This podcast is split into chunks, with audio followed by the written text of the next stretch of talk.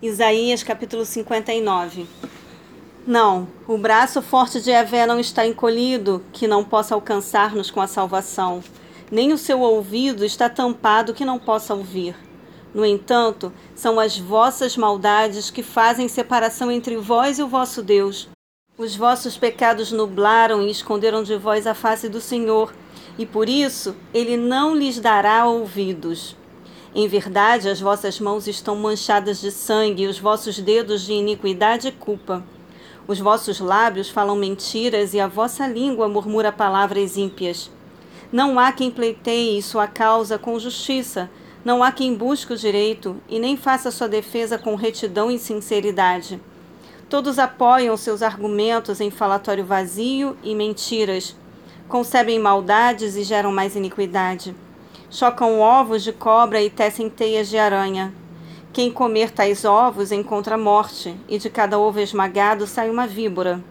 As teias não servem para a confecção de roupas, mas eles conseguem cobrir-se com o que fazem. Suas obras são malignas, tão somente atos de violência procedem de suas mãos.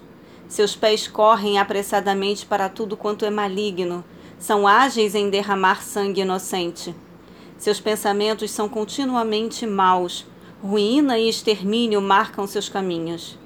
Não conhecem o caminho de paz, caminho da paz. Não existe justiça em suas intenções e práticas. Eles transformaram todo o direito em caminhos tortuosos. Quem andar por eles jamais verá a paz. Por esta razão, a justiça está muito longe de nós e a retidão não consegue nos alcançar. Buscamos e procuramos por ela, mas tudo são trevas. Ansiamos encontrar a claridade, mas caminhamos sob densas sombras. Como aqueles que não podem enxergar, andamos tateando o muro, apalpamos como os cegos buscam um caminho. Mesmo sob a luz do meio-dia, tropeçamos como se fosse noite. Entre os fortes somos mais que fracos, estamos como mortos. Todos nós urramos como ursos, gememos como pombas. Aplicamos todo o nosso esforço na busca da justiça e alcançamos nada. Procuramos desesperadamente o livramento, mas este se distancia cada vez mais. E tudo isso acontece porque são numerosas as nossas transgressões diante da tua pessoa e os nossos pecados gritam contra nós. Em verdade, nossos erros e maldades estão sempre em nossos corações e, portanto, reconhecemos nossas iniquidades. Rebelar-nos contra Yahvé traindo nosso Senhor deixar de segui-lo, estimular a opressão e a revolta, proferir as mentiras que os nossos corações costumam conceber. Assim, a justiça retrocede e a sabedoria fica longe, porquanto a verdade tombou na praça e a honestidade não consegue mais entrar na cidade. Não mais se encontra retidão em parte alguma, e quem se aparta do mal é vítima de roubo e violência. O Senhor observou tudo isso e indignou-se com a falta de justiça.